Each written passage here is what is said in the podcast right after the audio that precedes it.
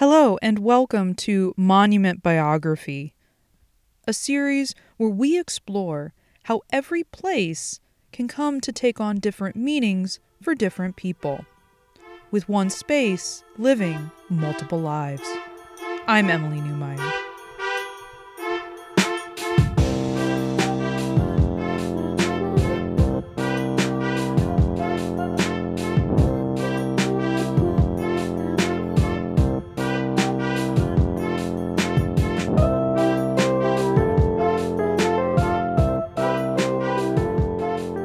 This episode, we visit the Painted Bride Art Center in Philadelphia, tracing the institution's longer history as well as the recent controversy around its potential sale.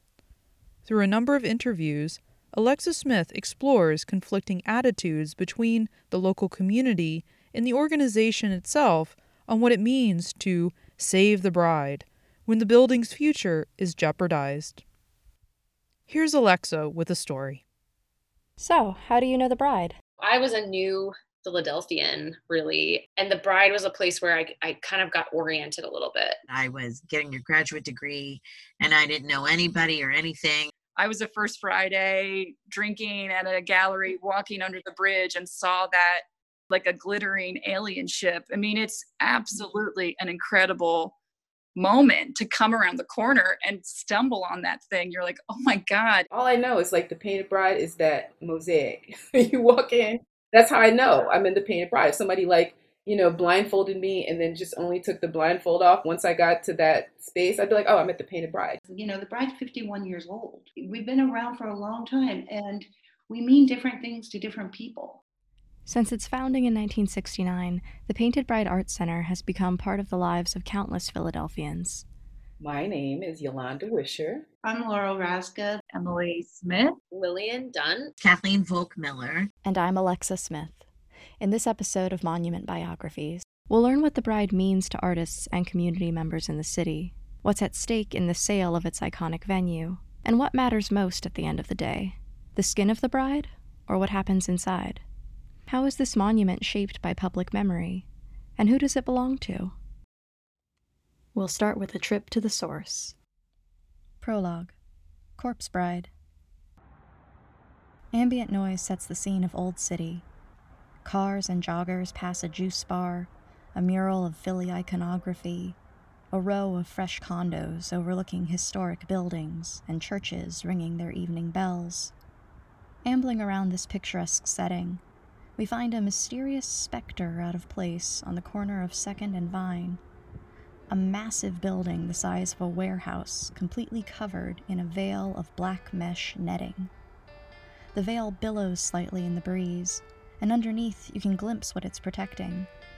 Flashes of shards of mirror like a homemade disco ball, ceramic tiles in all shapes, sizes, and colors, bordered in multicolored chalk paintings of nude figures, animals, faces, flowers, letters of text.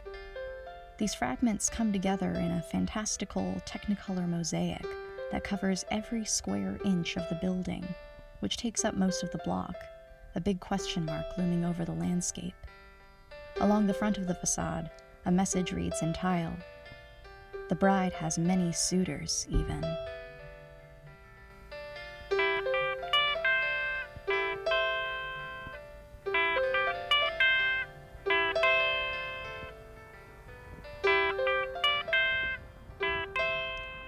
These suitors are nowhere in sight.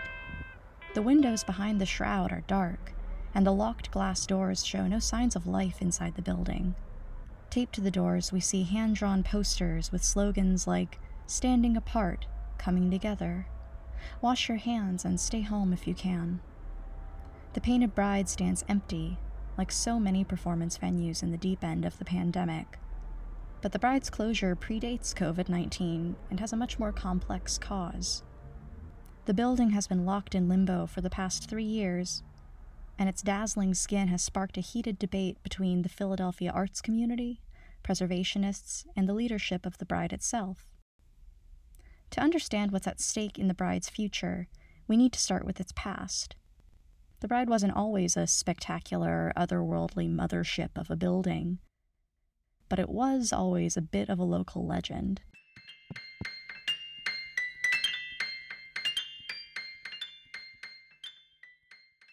Act 2 The bride has many suitors, even.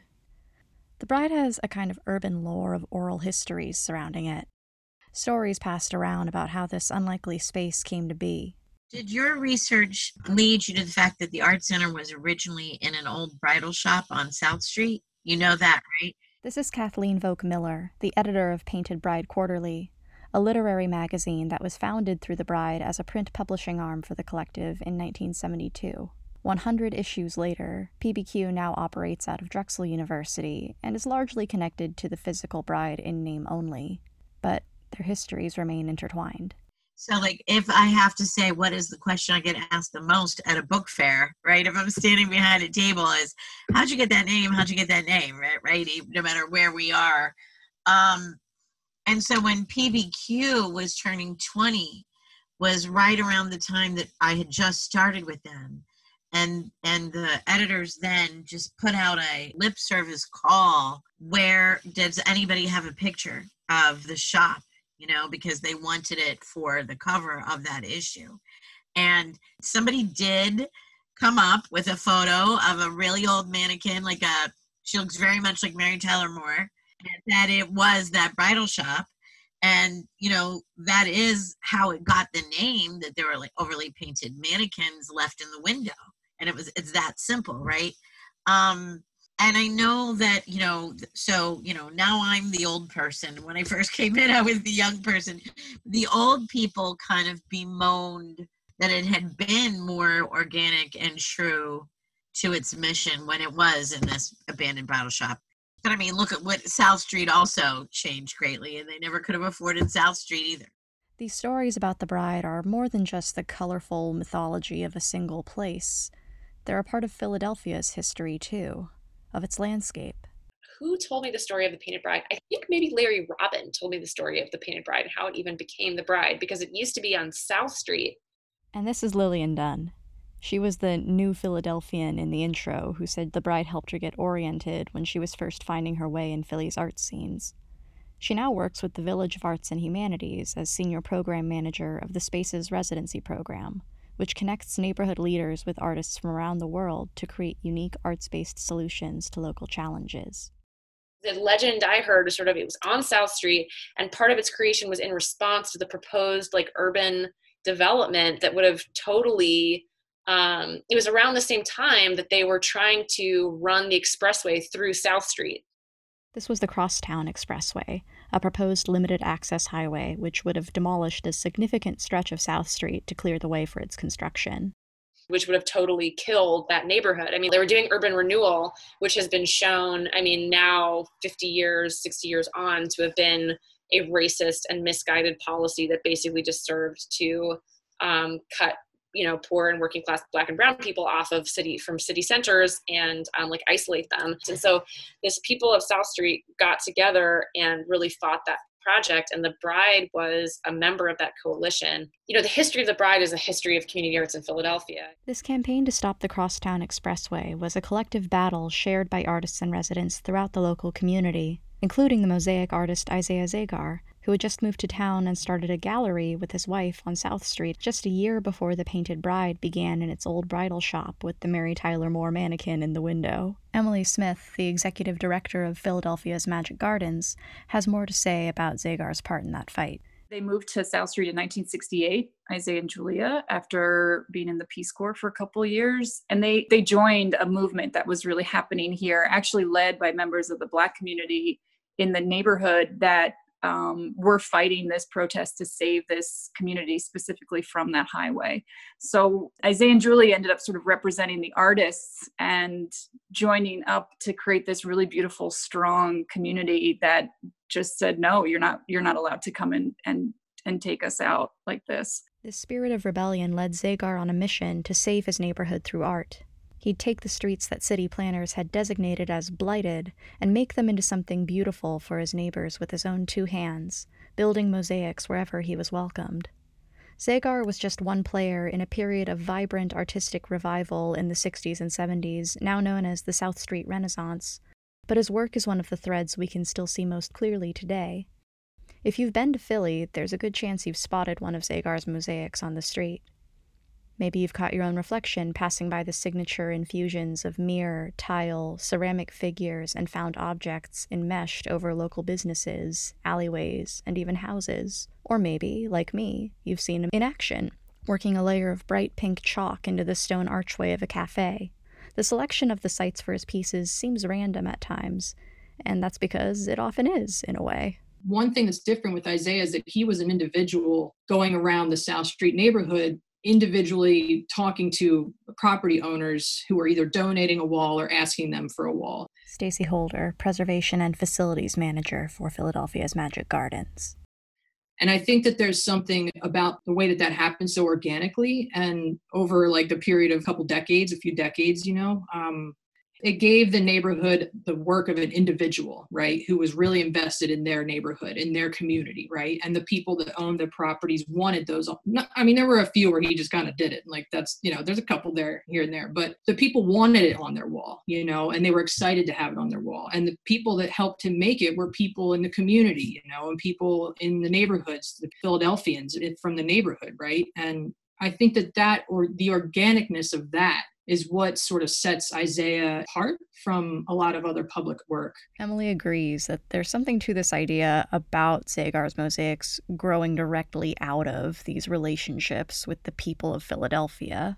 We talk a lot that this might not have been able to occur in another city, that there was something extremely rebellious and um, and not necessarily in a good way. I mean, I don't think Isaiah pushes everyone's buttons the right way. I don't think he did things correctly. I think a lot of people don't like the work, but sort of whether you like that or not or remove that character from it there is something extremely unique that it's ours in philly and of course it happened in philly philly is the kind of city that this thing can survive in we had empty spaces these were empty lots that isaiah squatted on for a decade nobody cared about it you know it's like these forgotten moments all of the streets that are are alleyways that are covered in garbage are now taken care of with murals and all this stuff like that.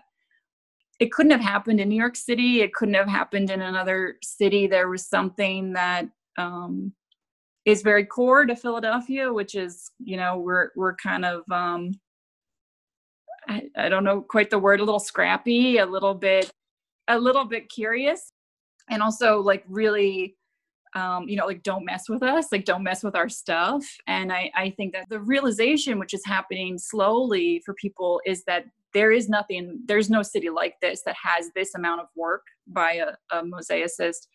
I mean, we have so many public murals beyond the mural arts, uh, which is amazing. But you know, having all of these mosaic murals, they have no concept of how important that is to the city yet. I think they will in the next couple of years especially if Isaiah's no longer with us, it'll be a different value system, I think, too. But it is actually physically astonishing, and we're experts in this field. What we have in Philadelphia is it is it blows our minds and we we know a lot about this stuff it is really truly special and amazing so it's funny and i think it's kind of the weirdness of philly is why it was able to live the way it was for the past 50 years and going, Zagar's mosaics have been a fundamental part of physically transforming Philly's streets with spaces of wonder, play, and personal narratives of the people that live and work here. The Painted Bride is a culmination of that practice and a reflection of their shared history. I think the artwork is iconic. Yolanda Wisher, 2016 Poet Laureate of Philadelphia and current spoken word curator for Philadelphia Contemporary. It's beautiful. It represents something about Philly. I've taken lots of photos. Before there were things called selfies, I took lots of them before in front of that mosaic outside of the Painted Bride. Lots of conversations have happened in front of that mosaic out after shows. You know, it, it's important not because of what happened. Well, yeah, it is important because of what happens in the bride, but it's about the people, really just like I, everything that happens inside the bride has always been about the people. It's always been about the people. The fact that Ursula Rucker used to work the box office there and that they had the Rock the Pens there for young folks in high schools. Lots of, that was a lot of folks' introduction to Philadelphia was at the Painted Bride. And there was something about having to pass by that mosaic on your way in and to pass by it on the way out that makes me feel like that's a really important part of the space. This means that as the arts landscape in Philadelphia changes, the bride changes with it. And those changes have brought a lot of growth, like when they purchased a new performance space in 1982, then commissioned a local artist to create a mosaic on the building's facade in 1991, a project which would end up spanning 10 years and encompass the bride's entire surface. But as the times changed, they also brought new challenges. You know, funding has really evolved over the last 30 years. I've worked at the Bride for 30 years, so I've seen changes to the funding. Here's Laurel Raczka, Executive Director of the Painted Bride. Um, the 90s was like golden. There was so much government support on the federal and state level that we were allowed to, to have very expansive programming. But that money has gone away. And when that money started shifting, we started doing more rentals for in, in our mm-hmm. facility and using the rental money to sustain the organization. And the Bride was beloved and sought out for years as an affordable rental space for artists to hold events on a budget. Events that could then remain cheap or free for their audiences, too, expanding access. One of those renters was Lillian, who founded a literary magazine called Apiary in 2009 that needed a space to hold poetry readings and launch parties for their issues. We were talking about the launch. We were like, "Oh, do you know any places?" And they were like, "Oh, you should have it here." We are like, "Okay," and it was amazing. They let us have it there, I think, for free, and it was this, you know, kind of open space. And from then on, it was kind of this touchstone that we could go back to. And for an organization that was volunteer run, we could have it relatively low cost and they would work with us on ways to do that. And it was just generally the attitude um, where we were part of a family of this arts family and that they acknowledged that you know we really wouldn't be able to do this if we weren't doing it for free basically and that really made it possible to have the shows there. But it turns out this kind of generosity isn't built to last without outside support. You know that was like running an entire different business, right? There's the business of artist and art, and there's the business of rental. And although it was very, I believe it was very important to the community to have a low cost space they could use, um, it was not financially feasible for us because at the rate that we could support them, it wasn't, it wasn't really generating revenue. It was just using energy and resources. Venues cost money to facilitate, and that money needs to come from somewhere. If it doesn't come from ticket sales or the artists renting the space, then where? Laurel stated that they get the bulk of the revenue from grants and donors, but both of those have been falling in profits for years now. So they made a difficult decision in 2017. They decided to sell the space. Yeah, so um, you know, we did years of research, and we and and our research was like whole picture research. Um, part of being a, a, leader of an arts organization is you not only have to look at the next year, but you have to look at the next five and the next ten years. And so we saw shifts in audience behavior we worked with younger artists and had focus groups and did programming to support them and and found that you know they weren't interested in in coming to old city or to coming to the same place. They were interested in more experiential experiences and you know things that happened in unique places that maybe they had not been before.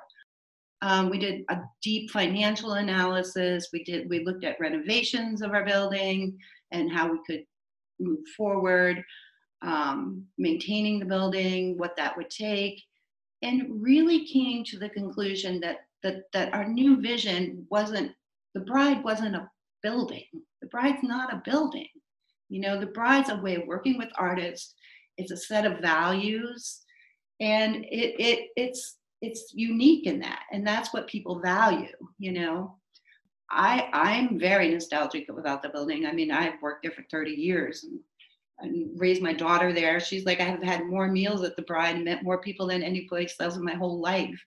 And um, amazing transformative things have happened there, but not because of, it's a building, because it's a way of working. And so our goal is to take that way and, and move it around the city. I mean, we have an extensive set of relationships with organizations throughout Philadelphia. When the bride went on the market in 2017, it received two offers one to the tune of $2.2 million from a local nonprofit theater, with the intent stated that the building and the mosaic would be maintained as part of their new performance space. The other came from a local developer called, I kid you not, Groom Investments for 4.85 million, over twice the amount that the theater was able to supply, without any such promises that the building would be maintained. And given Groom Investments' track record, it seemed more than likely that the space would be zoned for demolition and condo development in its place. The bride's leadership looked at these two offers and made the decision that would serve the best interests of the organization's future. They chose to accept the groom's proposal, but this also meant sacrificing the future of the mosaic. This sparked a great deal of controversy from the surrounding arts community, who, as we've heard, had grown to know and love the bride's iconic mosaic as a reflection of their history in the space. Isaiah Zagar and the Philadelphia Magic Gardens were an integral part of the community force that rose up to try and save the bride, or at least her skin, by petitioning to have the site designated an historic landmark and attempt to block the groom's sale. Here's Emily. It's a long saga. It's very complicated, and it's very emotional. It's a it's a really it's a tough it's a tough conversation we have to continuously be having. Our stance has always been trying to support the bride to move on, as their mission is to now move off site. They don't feel like they can um, continue to take care of the building. So we've always really been hoping that they could move on with their mission without compromising the building and and the mural. So we've always been trying to collaborate in that capacity. It hasn't really worked for for many reasons. And the bride really feels like in order to continue their mission they need to make as much money as possible which would be to sell to a developer who wants to tear down the building for sure so you know that was sort of why we went to the historic designation process first we won the criteria. We uh, they did acknowledge that it had it met the historic criteria. Then when it went to the second panel, they we lost by one vote, and um, it was a pretty controversial moment. It was really intense. And then it went to Orphans Court, and that was when uh, Judge Carrafiello really said that the bride hadn't taken into account the the price of this artwork for the community. In that time for always every conversation we've ever had with the bride we've met many times. We've always offered in perpetuity free preservation work. We have a repair plan ready ready to go as soon as possible if we ever got permission to do it so the mural is actually in very good condition for the for its age and its scale and um, we know for sure that we could work on it and we also really really really want to work on it we love that building so much it's a complete masterpiece. It's um, 7,000 square feet and it's it is remarkable and iconic beyond even our own thoughts on it. As someone on the inside, Laurel understands this love for the bride's building and what it represents for the community's history. But at the same time, she thinks the bride is defined by much more than its skin, no matter how beautiful and beloved it is. That the bride makes the art at the end of the day, not the other way around. I, I feel that you know that that emotional pushback that you know people have about it, the, the nostalgia about it. I mean, I understand that, but at the same time, like we're we're the small organization. We're the one that has to take the risk. We're we're the ones who have to be innovative, you know, because we're because of our size and and our way of working. So, yeah, it's it's um it's tricky, right? It's tricky and I think that the other tricky place is, you know, the bride's 51 years old. And so we've been around for a long time and we mean different things to different people.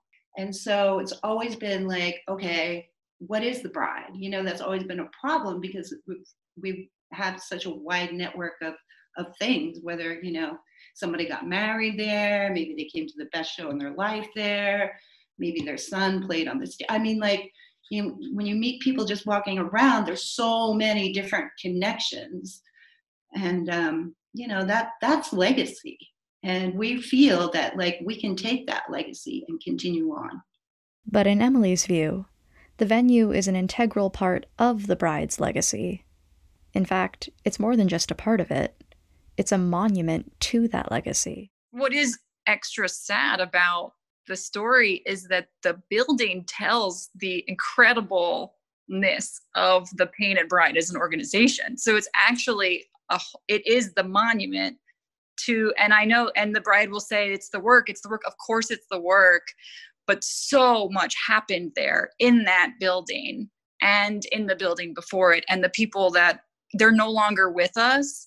Their stories are on that wall, and in 50 years someone should be able to walk around the corner and say, Holy crap, what happened here? What is the painted bride? Because it could be a totally different iteration at that point, too. This building is is the physicality of its history and it's and it's beautiful and it's this unbelievable example of public artwork of mosaic work of an art environment of a visionary artist i mean a philly the whole thing is captured right there in the building. And um, I don't know if the bride realizes that that's a loss too. I mean, I think they acknowledge that, but they don't. I don't know if they can see that far into the future that that level of loss um, for the rest of us. A similar sentiment was echoed by Yolanda, who spoke of being able to bring future generations to the bride in years to come, whether or not the organization itself survived. You know, people will go back to that place, that mosaic, as a way to kind of pay homage or to reminisce about the history that was made. So, what do you give people to go back to in terms of, you know, are they going to go back to somebody's condo, right? That's not necessarily, and it, it doesn't live there necessarily. Or is it a website? Is it some kind of archive? Is it a series of events that, or family reunions, you know, that happen? you know, it's a family. Honestly, that's what I think of it as like it's a family, and that's why people feel it so poignantly. The loss of like it's like you losing your your family home, your grandmother's home or something. And it's like where do you gather that kind of family again, if not at that place? The sense of wanting or the yearning is to be able to have a place to return to. And yeah, I mean, you know, I, I do care about what happens to that space next to that mosaic, you know, like in terms of the accessibility of it for just that reason like being able to still be able to walk there with my son one day or walk by there and say hey you know what this used to be this place where there was these awesome poets and musicians and performances would happen and i used to bring my students here i'd love to be able to be able you know be able to still touch that you know and say and tell a story about it can't do that if it's all gated up and it's only accessible to a group of people who pay rent to see it. But once again, we see a shared goal approached from two different directions, because the bride has been thinking about access for its artists and audiences too. Here's Laurel again. You know, the bride's always been about artists, you know, and so how can we support artists? And, you know, we have a unique way of working with artists where artists leads, like, you know, what can you imagine if you, what is your dream project and how can we help you realize it? And so, and predominantly artists of color, right? And so, as our neighborhood shifts and new people come in, I mean, and you know, they're not so concerned with the community. Like on Vine Street, we had people who had been there for longer than the bride, but now all of those people are gone. But when they were there, they knew they didn't necessarily come to the bride, but they knew the bride was important. And um, you know, in the last couple of years, people are kind of finding the bride to be a nuisance, right? There's noise, there's rowdy people, you know, there's uh, other other issues that they complain about. And so it no longer feels like that's where we belong. And when we look at the landscape of the city and arts, it's really about access right now. You know, I mean, the Bride's been committed to diversity for, for 30 years. And so we have a wide expansive network in the in the city like we've done that work and now it's about access and so it's something like 90% of the arts funding goes to center city and so all of the outlying neighborhoods don't have access to these kinds of activities And so rather than asking people to come down to, you know, a neighborhood where they may or may not feel comfortable, like we can take the work to them and meet people where they are. And that really is, you know, the the passion that we have right now. Like bringing bringing them resources that they, they don't have access to. At the end of the day, the bride's story comes down to a question of what it really means to build a legacy. You need a foundation, a bedrock to build it on. But you also need a path forward for that legacy to continue beyond that piece of stone. The good news is that sometimes you can have both. Um, so last October, we went to Orphans Court to get approval to sell the building, and they denied us approval. So we appealed, but at that time in November, we put the building back on the market with the uh, contingency that whoever bought it would maintain, would keep the mosaic. And so we got several offers, and at the same time, we appealed. So we have an offer now that you know we're working through that that is about keeping the mosaic. We'll be right back.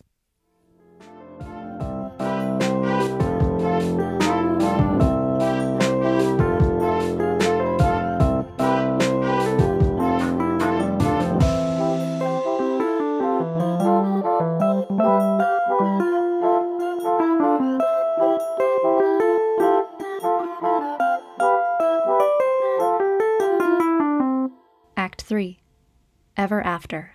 So that's where we stand as of December 2020. A new deal on the table, slowly working its way through a pandemic court system that could potentially give everyone what they want a chance for the bride to shed her skin and create a new future, while also allowing her past to be preserved.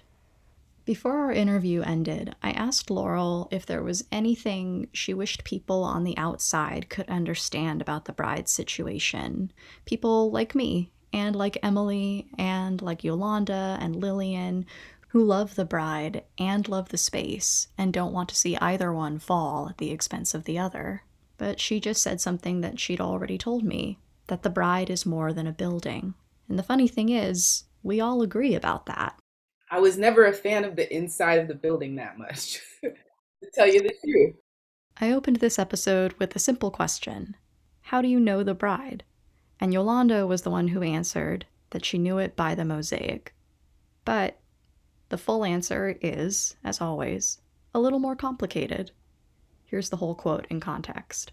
Like, as a venue, it needed some updates. Like, if as somebody who's used it in lots of different ways, like as somebody who's used like just as a classroom space, or as somebody who's used it as a big performance venue. Like I did a poetic address to the nation there, and so we had to broadcast to live television from there.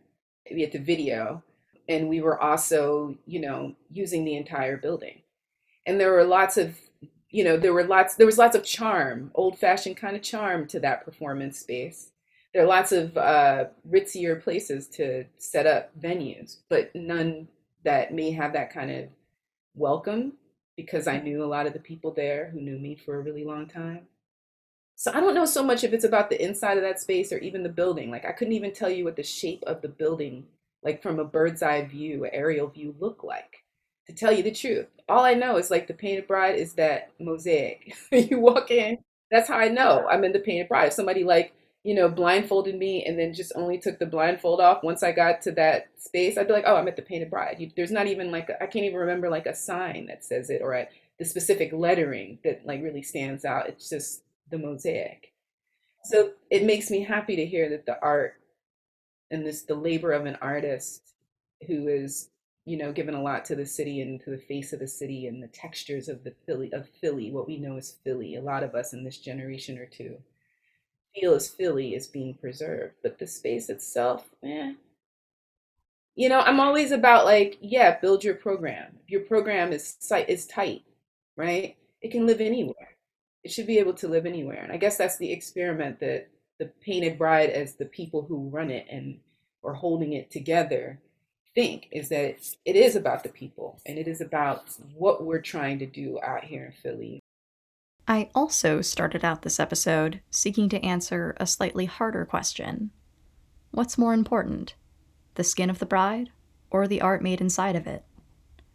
But by the end, I had realized this question, like most binaries, was hard because it's too simple. They're both important because they're a part of each other. And sometimes two parts of a whole need to separate in order to avoid destroying each other and live on. Epilogue In her time as poet laureate, Yolanda found new ways for poets to take up space across the city, even if those spaces were ephemeral and only designed to last an evening. She collaborated with Mural Arts and a team of other poets, including Lillian, to curate an event called The Monument to a Philadelphia Poet. From this event, she gathered and wove together a collective, crowdsourced poem entitled The Poet's Bill of Rights. This poem leaves nothing concrete behind, no literal landmark to prove it was there, but it lives on in the work that we're inspired to build next. Here's Yolanda one last time. Poets' Bill of Rights Rights. Poets have R I T E S. Poets have R I G H T S. The right to make monuments, the right to be monuments, to have their names in lights, to water into podiums or no podiums, to pop their peas, to literally or figuratively drop the mic. Poets have the right to compete and not to compete to date other poets and to avoid dating other poets, to be paid for opening their mouths, to barter and sell their books for whatever they deem worthy, to ask for more money than you offer, to be compensated fairly for their craft and emotional labor by releasing deeply personal parts of themselves on the page and stage, to not be discounted like merchandise in Filene's basement, to be treated like every other artist you hire, not be intermission or ornament, to be funded, form organizations, to teach children, to be authorities on the English language and all derivatives thereof, to create their own grammar and undiagram their sentences, poets have the right to hate your favorite word, the right to judge your tired ass cliches. Poets have the right to cuss, to say fuck Trump, to talk shit and be unapologetic about it, to be weird, loud, and political, to deliver the message to the people without pretty words to please the masses, to express their heart whether you are in agreement with them or not, to wear capes and funny hats, to use sidewalk chalk, sharpies, and fancy pens, to break any rule of poetry they want, to read from the page or the screen or the mind, to free verse from its binds, to dream, for without the dreaming of poets, our world would have no music and no pathway home to see many dimensions of truth at once, and to tell it unfettered by censors' nonsense, that bright sight truth undimmed and unshackled free. A poet has the right to be free.